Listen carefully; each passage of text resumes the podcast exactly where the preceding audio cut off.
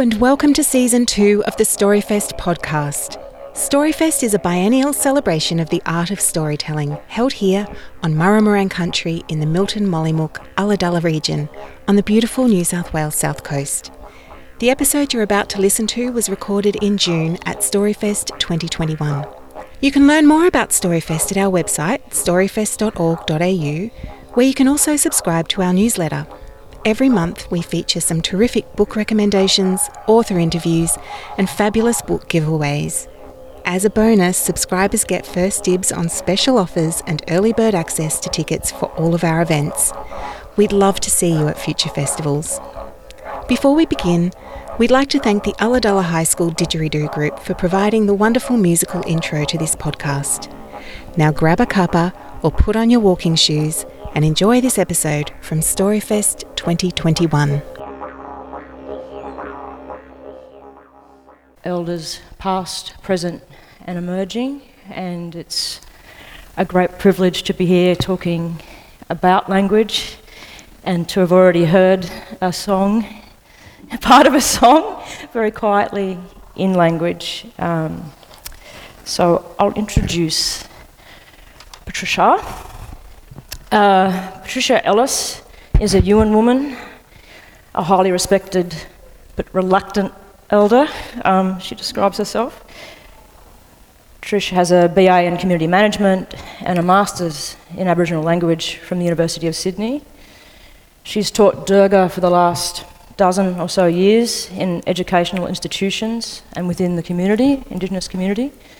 Um, she's just one of the kind of authors and, and wranglers of this Dhurga Dictionary and Learner's Grammar, a South East Coast, New South Wales Aboriginal language.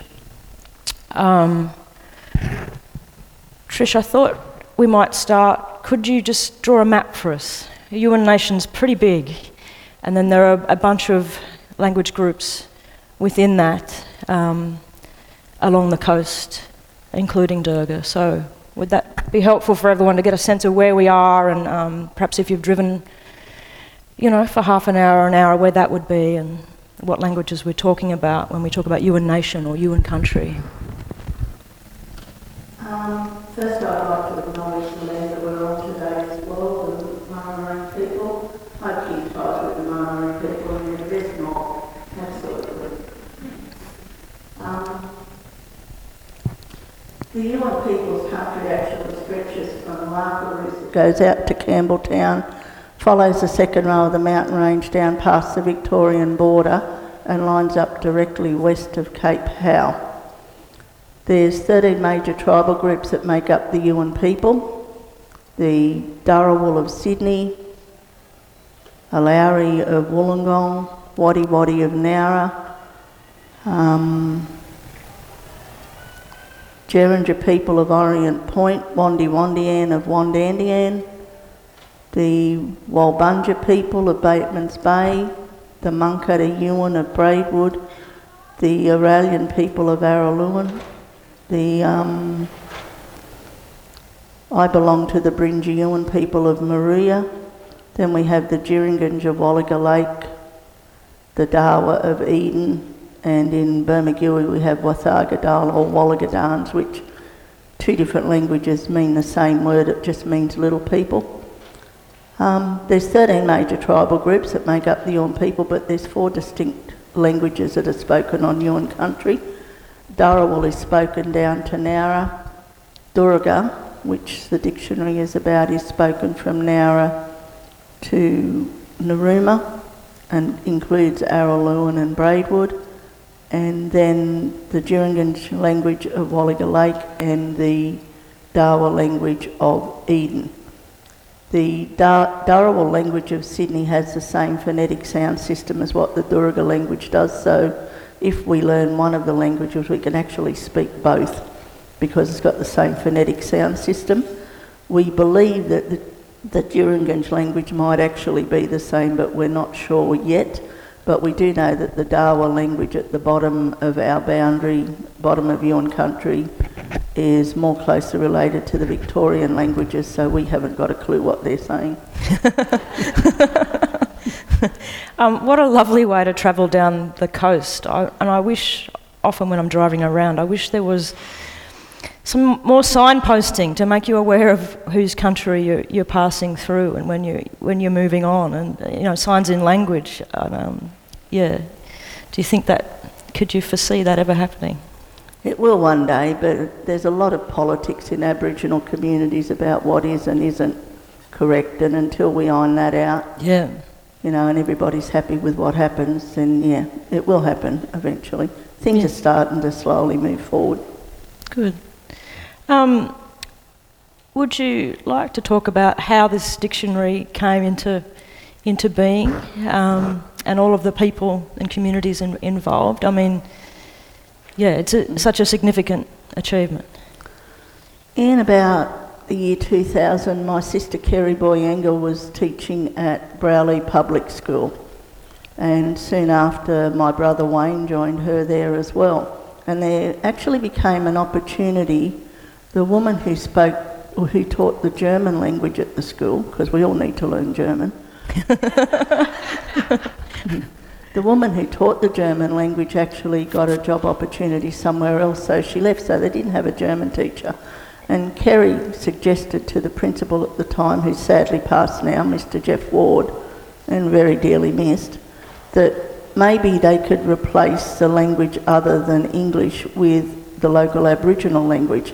And he said, do you have enough words?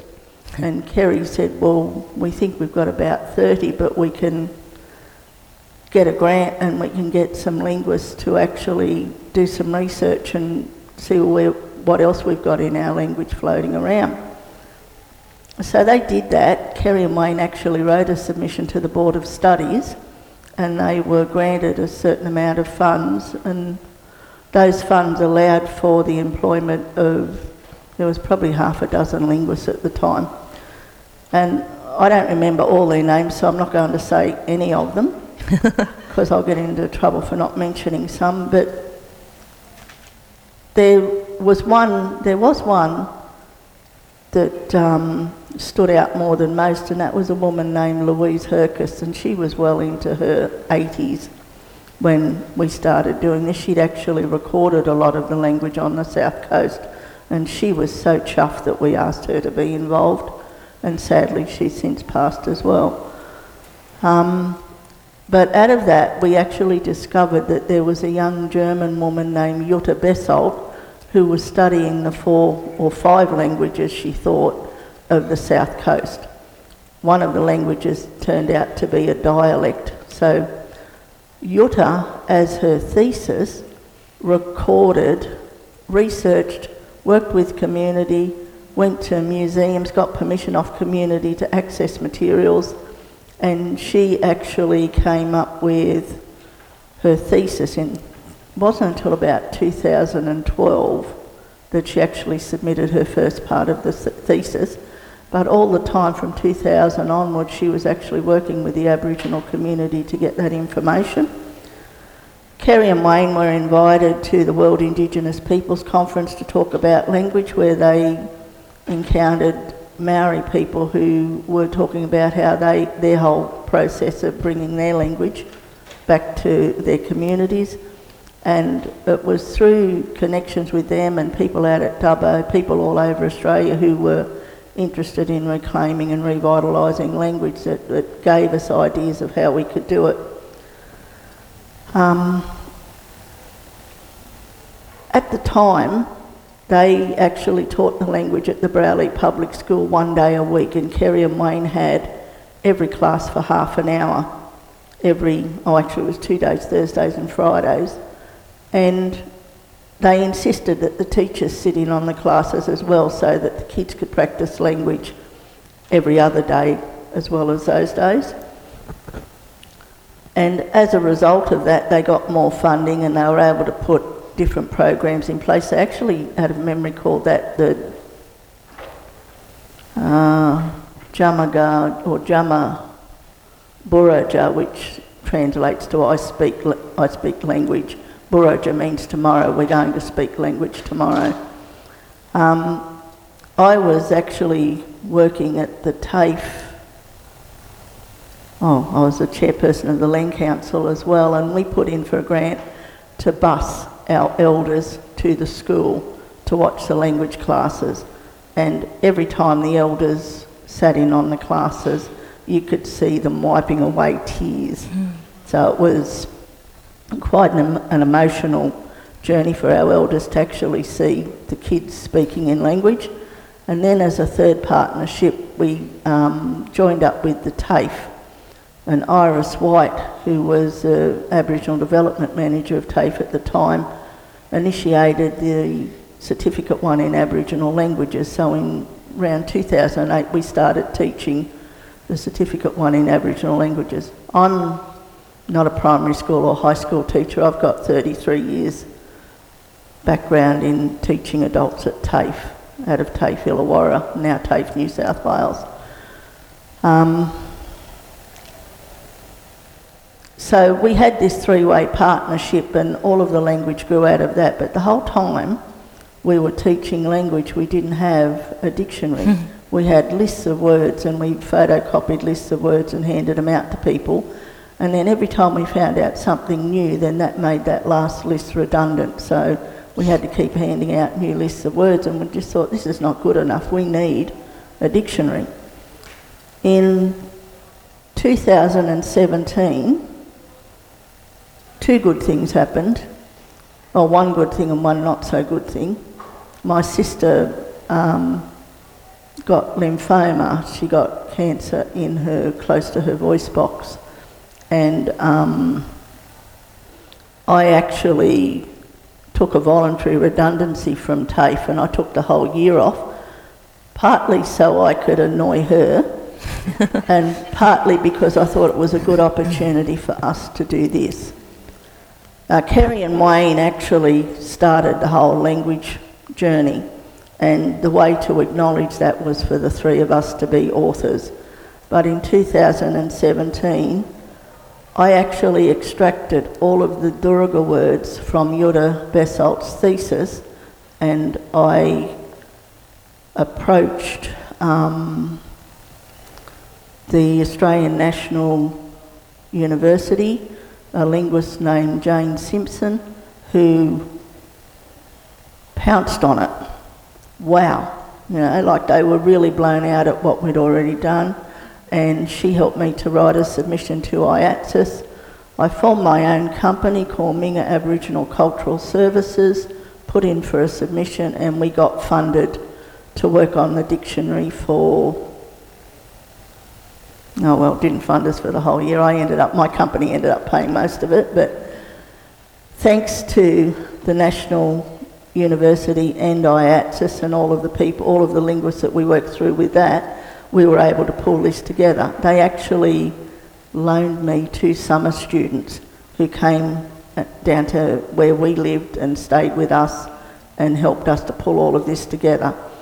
But before that, I'd actually been teaching Dhurga language in the Certificate One at the TAFE for oh, probably about, I taught it for about twelve years at the TAFE.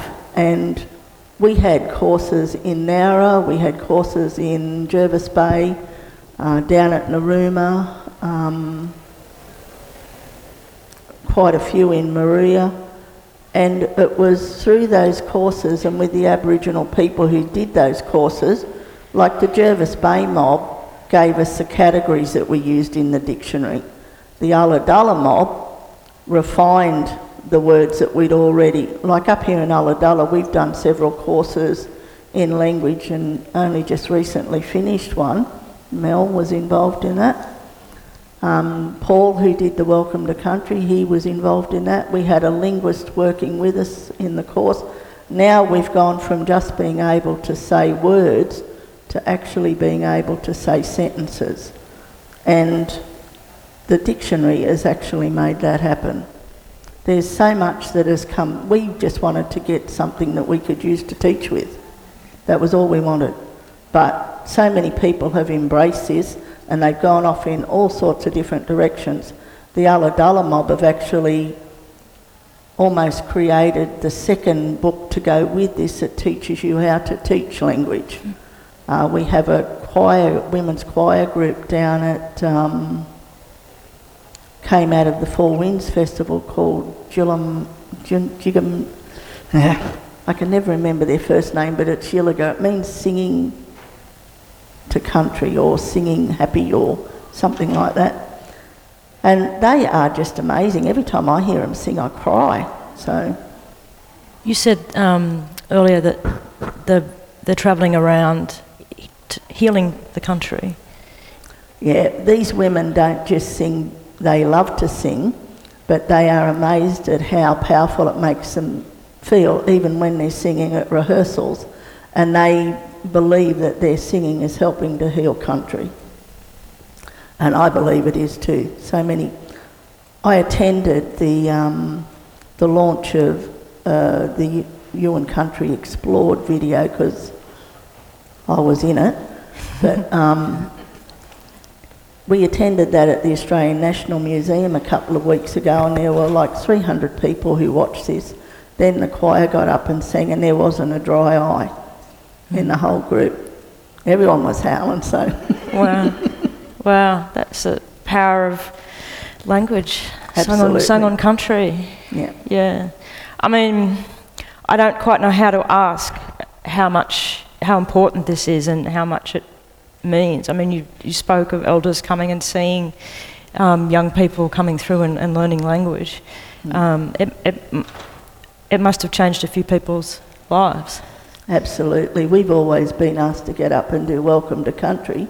To be able to do that in language just makes it so much more powerful.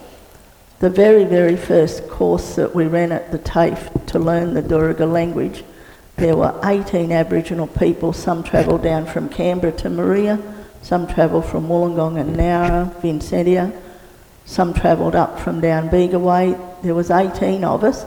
And it was the first time ever in the history of TAFE that we had a one hundred percent retention rate.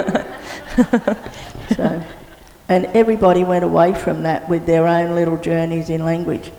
Um, my brother writes songs and he sings in language. Other people write songs, they sing in language. Elders wanted to be able to do Welcome to Country. All the Aboriginal education assistants that worked in the schools wanted to be able to take language into, into the schools and actually know what they were talking about. So. It's just spread out in so many different directions.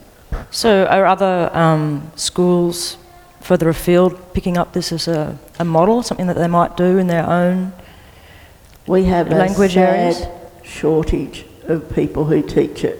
Yeah. Very, very sad. At the moment, I teach at uh, St Bernard's every Thursday and Friday. I teach the whole school language. On Tuesdays, I teach Carroll College. My sister Kerry is teaching at St Bede's, Maria Public School and Badala Public School. Um, my niece Marion was teaching out at Jervis Bay, but she's not well at the moment. Um, I don't know anybody. Oh, Paul probably does a bit of language at the school that he works at. He's at Batemans Bay High. Um, but what we want to do is, we don't want to be the only ones who are teaching. We want there to be a whole heap of people, because one day I'll want to retire. Of course. Um, I was wondering about that, um, the PhD student and that thesis. What sort of resources were they using? Were they out consulting with community, or were there sort of archival? Yeah, what were they? One of the most amazing things about this, and I wouldn't have put my name to it if I didn't think it was the most authentic um, collection of our language. Jutta Besold, when she did her thesis, she wrote down the source of the information and the informant, and when you go through the first part of the dictionary, where it's got Dhurga to English, it's actually got a brown border, and that's Dhurga to English in alphabetical order. Every one of those words has the source and the informant. So for example, um, Balia, which means northeast wind, um, it was recorded by Jutta Besold, but it was also recorded in Maruya. It's got U, which means it was recorded as Dhurga. Uh, it's got R D, which means it was recorded by a man named Richard Dorsey, I think his name was, and it's got the page number four twenty-one that shows you in his notes where exactly to find that reference. And then there was another reference uh, that recorded as the Dhurga language by um, Matthews, and it's in page one, chapter one of his notes that are held. And it, if you go through her thesis, you can actually see where all of this is held. Wow. So every word has at least one um, reference to where the information came from, but some of them have twenty. So that yeah. validates it. The more people who recorded that word, the more valid that particular word is. Now, one of the things that happened when we were doing the Ulladulla classes is what I said, should we just put in the words that were identified as Dhurga? What about the words that were identified as being recorded in Maria? What about the words that were identified as being South Coast language? What about the words that are just called Yuin language? And it was actually a decision of the class that we should include them, but identify them as where they came from, and, and not make out that they were Dhurga. We don't know whether they were Dhurga or not, so we put them in anyway, and we left that up to people. Now, when this came out, a lot of people said, but what about this word, and what about this word, and what about this word? The sad fact is that when Aboriginal people were all herded together on missions and reserves, all of our languages got mixed up. So a lot of people think that they're speaking Dhurga, but they could be speaking any one of six different languages. We had Wiradjuri people. A lot of people think Burai is our word for baby, and it's not. It's a Wiradjuri word. So a part of this was going through and making sure that the words we've got in here are actually from the Dhurga language. Thank you. Um, You're welcome. I mean, I you mentioned... So. I did forget to mention that that artwork is actually from my brother Wayne. He's a very talented artist, and he incorporated in the artwork the ocean, the land, the mountains and the night sky, and he put all the animals in. And he wouldn't let us pay him for that because he wanted us to acknowledge him every time we talked about it. A plug is worth money sometimes. um, I mean, you mentioned it. You touched on, on this a little just then, um, in the missions, the, the process of mixing up language, um, separating people out from their country. But there's a lovely phrase in the introduction about um, Dhurga having been sleeping, you know, and it's been awakened, which is lovely and poetic, but not actually that accurate, because it wasn't sleeping. It, it, there's more violent verbs I could come up with to describe the process of um, suppressing a language. Could you talk a bit about that process? You know, exactly how that happened, because I don't know about everyone here, but when I studied history at school, um, I grew up in Wiradjuri country, and I did not hear the word Wiradjuri until I was in my mid-twenties. And there was no mention of um, the traditional owners of the land and the processes that had gone on um, to to drive Wiradjuri away and lock them up and suppress a language, and you know, um, I just, yeah, I'd like to hear in your words how that applies to language, you know, which is central to a to a culture. Part of the protection policies is Aboriginal people were not allowed to speak language.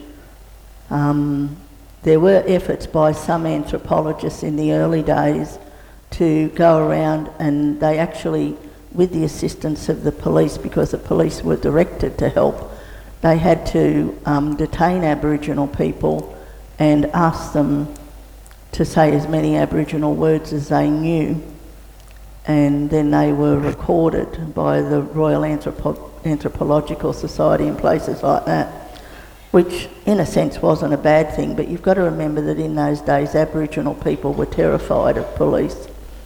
And some of the words that they told the police, they made it up.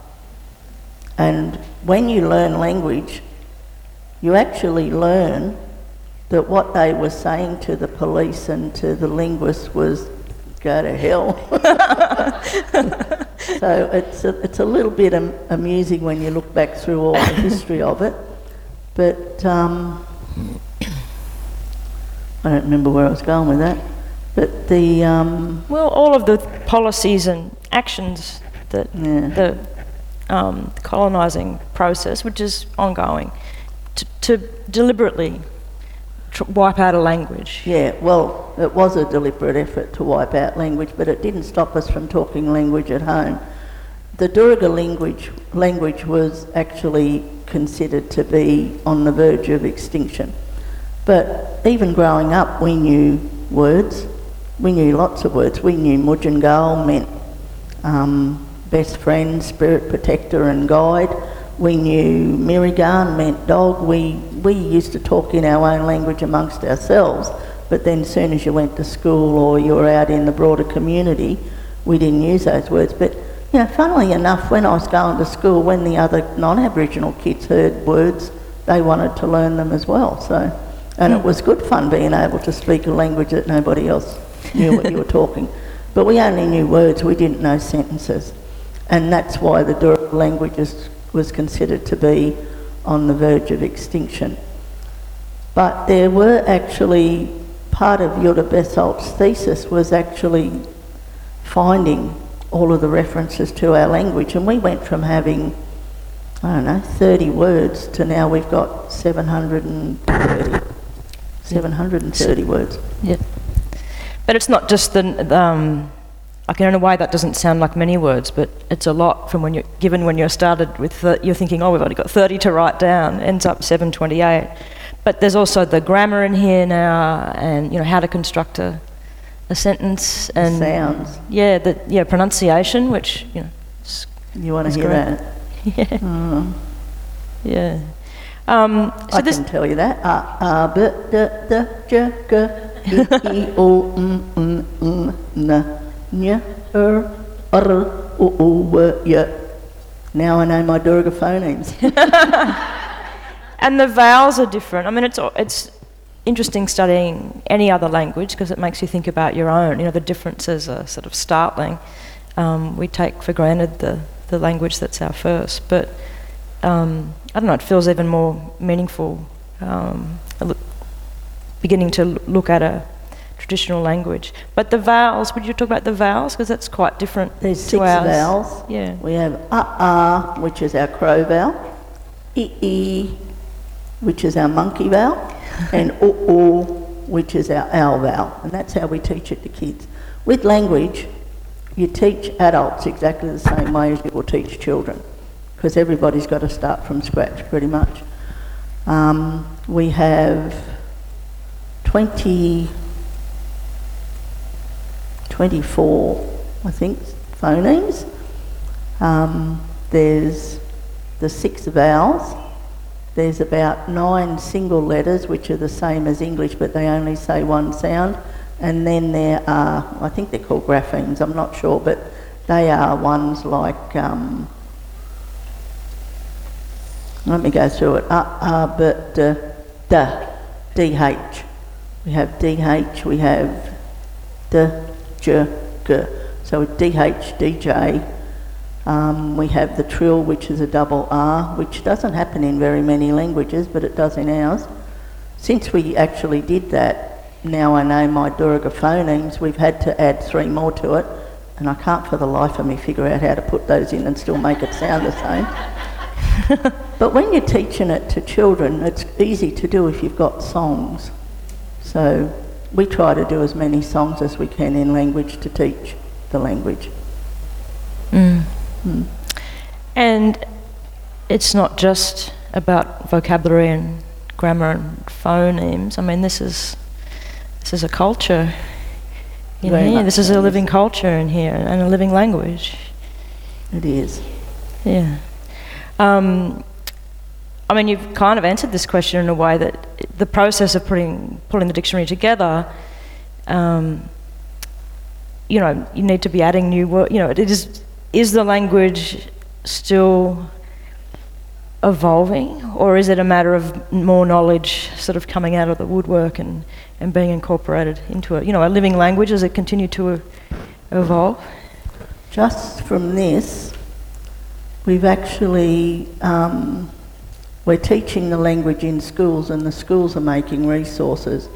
But I guess my biggest success story is the Ulladulla mob. They have been doing nighttime classes. We've been doing language courses. I used to, I came up here and we did one language course, then after that we did another language course, and now the Ulladulla Local Aboriginal Land Council have supported the local Aboriginal community getting involved in um, doing... The thing is, this is no good unless people actually use it. And the more people that use it, the more chance we have of bringing our language back. Up until the dictionary, we were only able to say words. Now, with the different courses that we've run, um, like I, I teach at schools, I teach at primary school, I teach at high school, but I'm actually a trained TAFE teacher, I'm not a primary school or high school teacher. And so we do nighttime courses with adults, and some of those courses have got no academic outcome at all. It's just because the Aboriginal community, we want our language back. And through getting our language back, we've been able to develop more resources, and nobody's done that quite as good as what the Ulladulla community has. Um, we're up to a stage now where there can be a second publication that goes into, goes more in depth in putting sentences together. It's not easy to put sentences together in our language. And for that, I'm eternally grateful. I work with a great bunch of people. There are so many people involved in bringing our language back. It's not, it's never ever been just me and my sister Kerry and my brother Wayne. It's always been something, it's just that our names are on the front of there. It's always been something that the whole community does because it's something that the whole community wants. I've never seen anything promote pride in Aboriginal people like our language does. The first time I delivered language at the TAFE in Maria, the very first day, it was like you were extracting teeth from all the people that came in. They were so not wanting to be there, but by the end of the day, they walked out with their head held high, their chests out, and so much pride. And you can't measure that, but we can see it, and that's what our community, that's what Aboriginal communities need. We need our language, because language and culture goes hand in hand. You can't do one without the other. Well, there's a lot of natural history knowledge, you know, the local natural history knowledge in here too, which, you know, as a non-Indigenous person, I've just been poring over and yeah. and, and loving. It's just so affirming um, as someone living in the area. I went out on a bit of a branch and I put some stuff in there, and there will be people who will dispute it, but... Like what? Give us an example. Oh. Controversy. Um, some people will say, this is a Dhurga word, but you haven't got it in the book. Mm. That's because we can't prove that it's a Dhurga word. And no one's saying, don't use your Dhurga words, and no one's saying, this is right and you're wrong.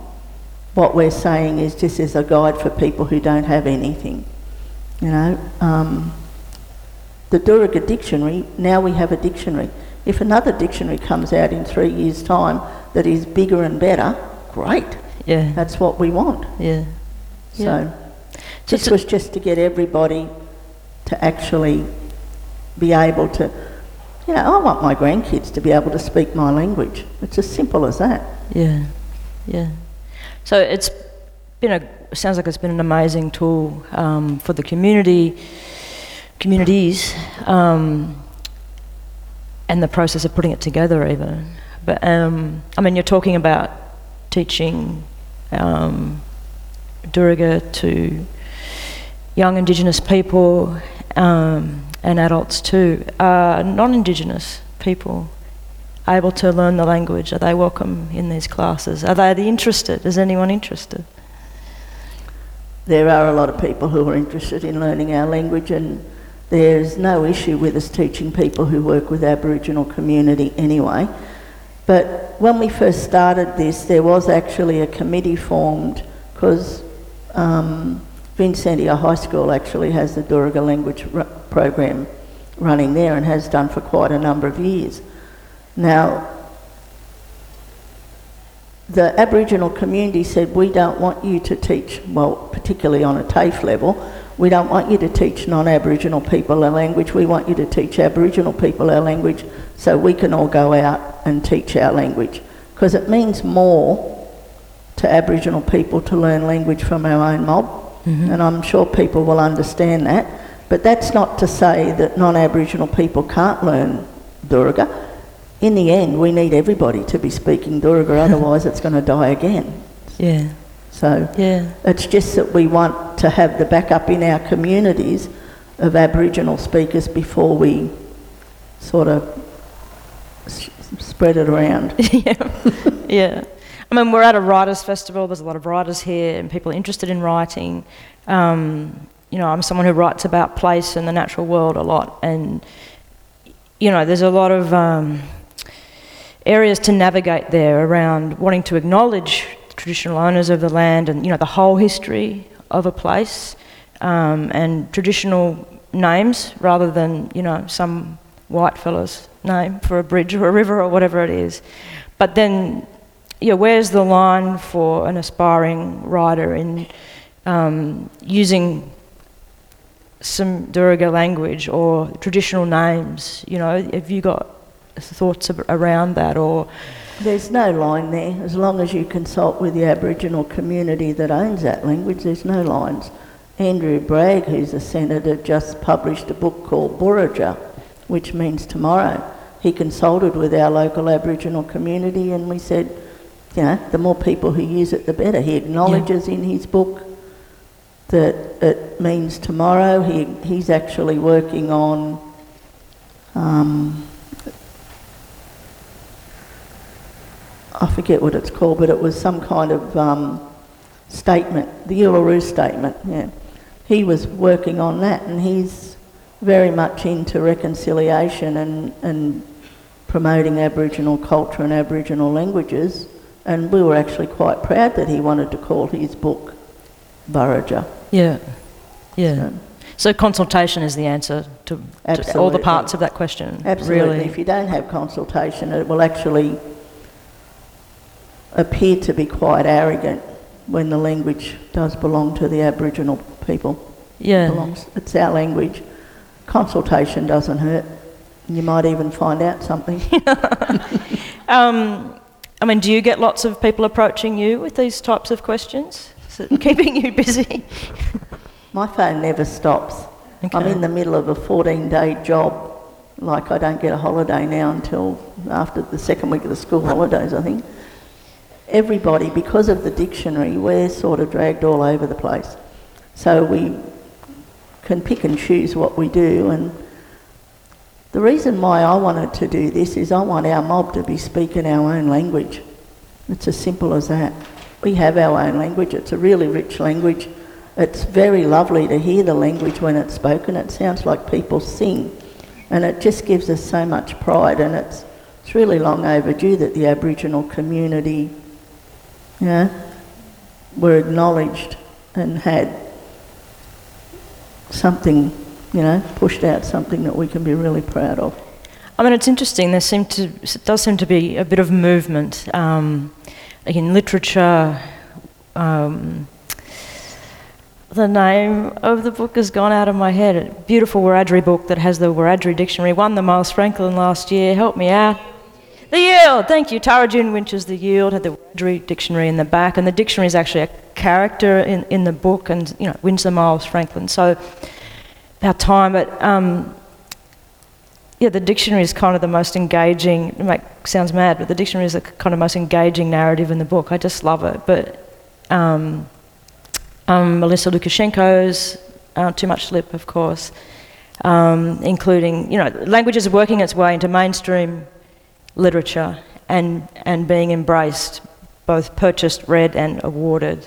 Um, so much music, you know, sung in language, again hitting the mainstream. Or William Barton, you know, the didgeridoo player, you know, playing with all these orchestras all around the world. I mean, it does feel like th the value is being f for all of us as a nation is being I think recognised. I think everything's slowly changing. I believe the Gillamar, oh God, I can never think of their name, the women's choir They sound amazing, but I do believe that they're healing when they sing, and they believe they're healing when they sing.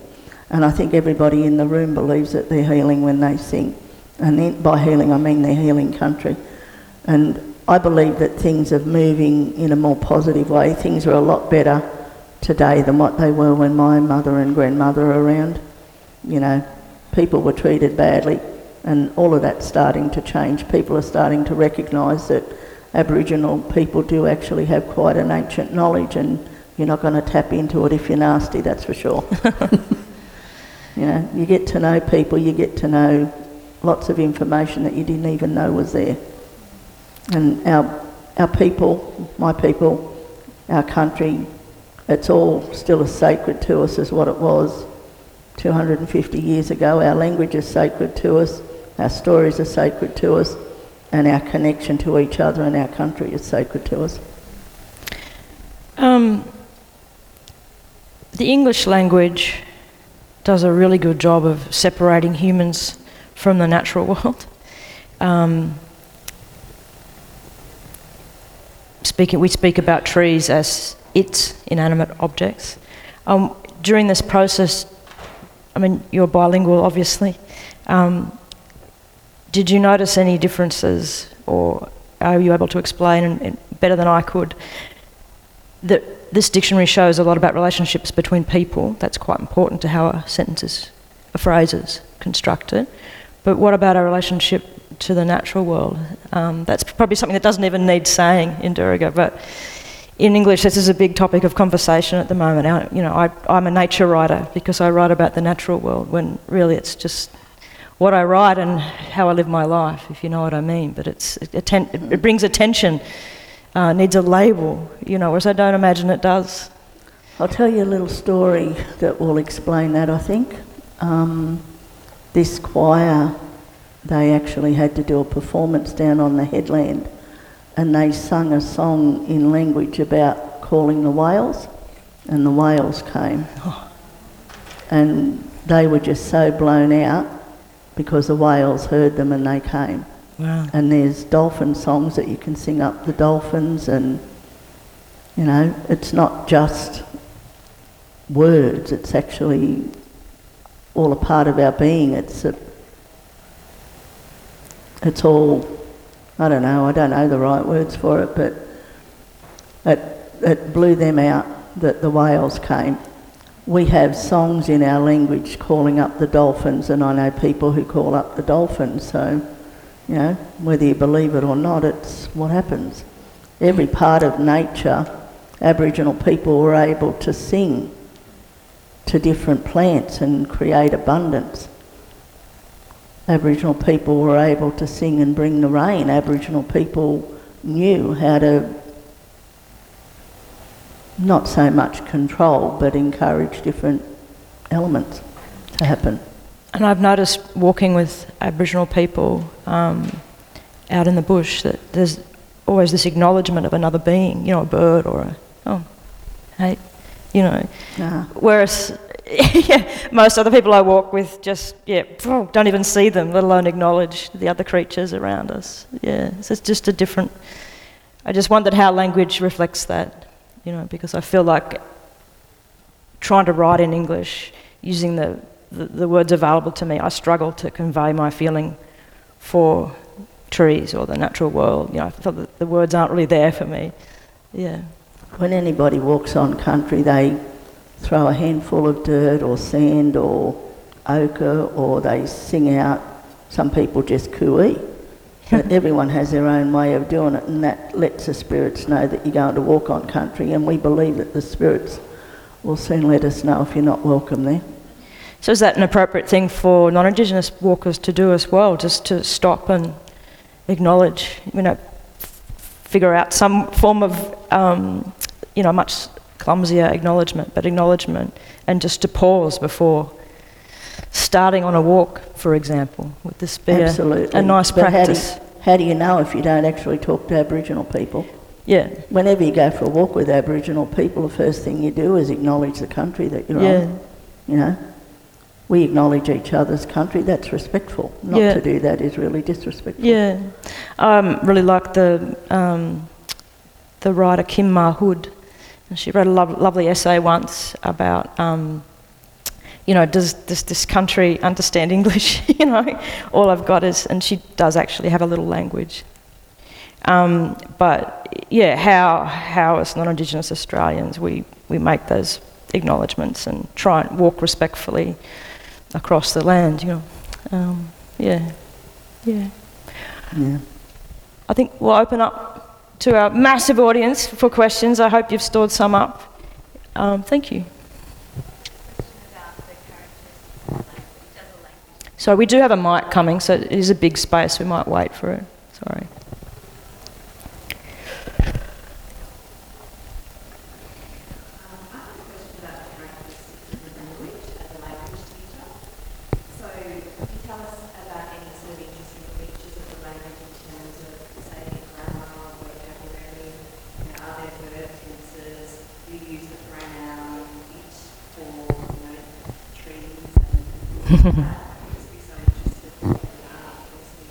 Oh wow, you've got so many things just in that.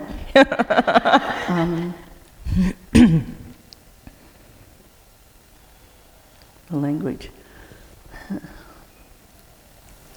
We have twenty-four phonemes, and they're phonemes because they're not letters of the alphabet. The letters of the alphabet, if you look at it, you can see that ah can be a or R. It can have so many different sounds. With the Dhurga phonemes, we have twenty-four sounds, and that's all they are, is one sound. So it's A, A, B, D, D, J, G, I, I, O, M, N, N, N, N, R, R. Oh, hang on, we got three more there. Earl. um, I've missed Earl. Can't cheat and look at the dictionary. Um, you can, that's what it's for. Yeah. I just did them out of order. But those sounds only ever make one sound. They can't make any other sound. So when somebody's reading it, you can actually break a word up. So our word for tomorrow is Burraja. So you go B O R A J A. And if you say that quick enough, you actually say the word. So that's how our language is actually quite easy to learn. The TAFE course we did ran for about fifteen weeks. And at the end of that, people were pretty confident in speaking Dhurga. But you've got to remember that Aboriginal people only had words. We didn't have a written language. Our language was always passed down by word of mouth. So getting used to the idea of learning it by reading it, but a lot of it is actually repetition. Once you know, I think there's twenty-four, phone, twenty-four phonemes, once you know all of, all of them and you say them correctly, you can speak Dhurga. It's that simple. Once you learn those twenty-four phonemes. Hmm. Which I just got out of order, but anyway. um, the, the, there is a section in the dictionary, though, about um, pronouns, which I think was part of that very long question, um, that there aren't he, she, it, isn't no, there? Yeah. There's no he, she, it. There's no... Um, there's no... There's a word for I, but there's no M, I am. There's a lot of words that are missing, but when you actually talk language, you find that the English language... oh, I studied language. I did a Masters in Indigenous Languages at Sydney University, and my lecturer, our mantra every morning is English is crap. And the reason why he said that is because it steals off every other language, and it's got so many words in it that it doesn't need. Because you don't have to say, um, I am here. You only have to say, I hear, or hear I.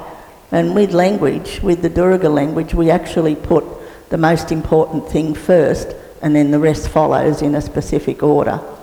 And it takes a little bit of getting used to, but that's because we've been all, all been taught English, and it's been pumped into everybody's head right from when they're quite little.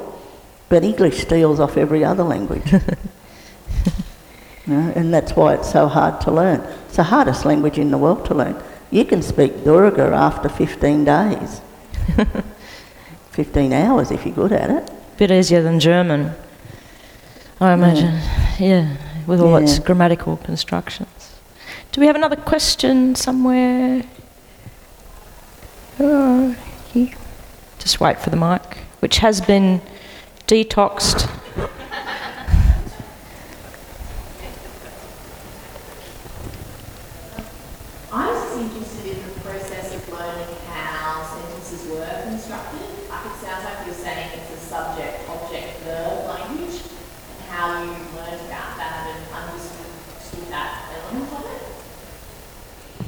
We learned about that by listening to the recordings that they have at I A T S I S of people speaking in language. The linguists, uh, when we first started to do the Dhurga dictionary, we actually, there were about half a dozen, maybe even more linguists involved, and they searched all over Australia and found different resources that were already there, and there is some of our language actually recorded at the Australian Institute of Aboriginal and Torres Strait Islander Studies.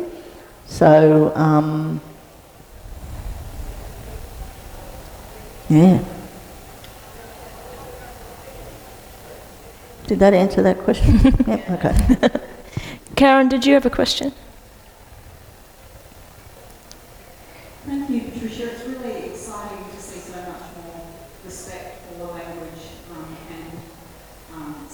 One of emerging in literature as, as intervention. It's really exciting to hear about addiction as well. You mentioned that, you know, that people had um, said, oh, what about this word, what about that word? So it sounds like um, dictionary could be an evolving thing.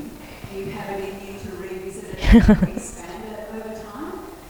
Is that part of the plan? Great. We've actually had some courses running out of Ulladulla.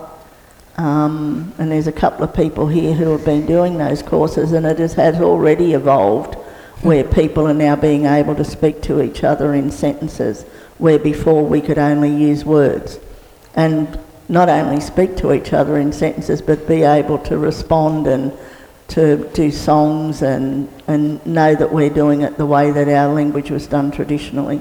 So, you know, like, I'm quite proud to be a part of that, but this is not mine anymore. We did it with the dictionary. That was all we wanted, was to give a bit of a kickstart, and now it's just gone off in lots of different directions, and I'm happy to just float along whichever way it goes. But I have to say that the Ulladulla community are actually leading the way with the language at the moment.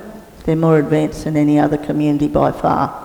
Some of the places where I do language would be like a certificate one level. Ulladulla's already up to like certificate three level. Wow. Pulling sentences together, being able to, you heard, well, if you were here when Paul did the welcome, he did the welcome in language, and it just makes your heart swell when you hear people yeah. speaking in our language and you know what they're saying. Yeah. Any questions for this third of the room that I kind of have my back to? Come on. Don't be shy. Okay. Um, Patricia, thank you so much for this. I wonder if you could, if we could hear it in language.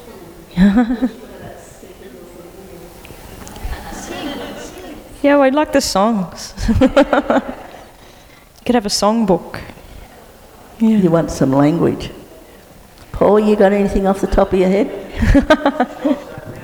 um, uh, usually when I do welcome to countries, I will...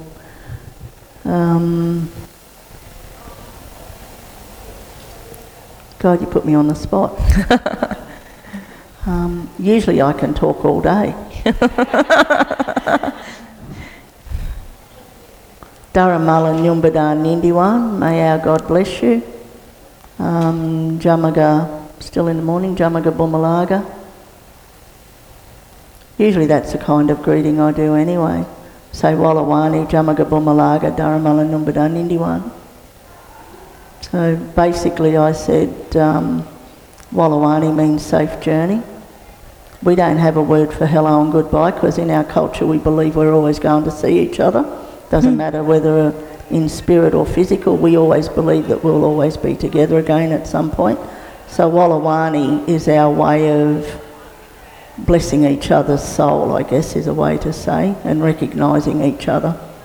Um, Dharma, uh, Jamaga is um, good. Um, Jamaga Bumalaga is good morning. Jamaga Yerubeni is good afternoon or night. Um, Dharamala Nyumbada Nindiwan is may our God bless you. That's usually how I do welcome to countries and things like that. You put me on the spot, I can't remember a sentence off the top of my head. um, I can sing, not very well. Yeah, let's close with a, a bit of singing, if you don't mind. We started with a bit of singing. Yeah, and we'll cl- close the same way. Okay, and this is thanks to the Ulladulla mob. Um, we actually sat down and worked out how to sing We Are Australian in Dhurga. We worked at it, we passed it by the linguists and made sure that we had it all right. So, um, Midandal Nayawanya, Dawamalanya Nayawanya, Pananda, Dawamalanya Yanane, Nyamanjali Nay, Namaga Midandal Yuin. Nayaga, Nindiga, Nayawanya, Australian. Yay! Beautiful.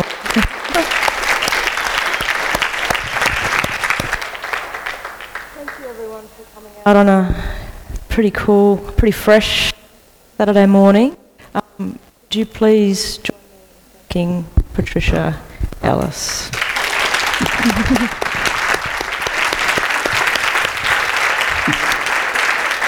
Patricia will be signing dictionaries um, in the bookstore immediately after the event, and if you had any questions you weren't brave enough to ask um, while we're up on stage, I'm sure Patricia would be op- open to yeah, having a chat over a signing. But yeah, the dictionary is available for sale. Or I don't know why I'm cutting in and out, so I'm going to stop talking. Um, but again, thank you very much.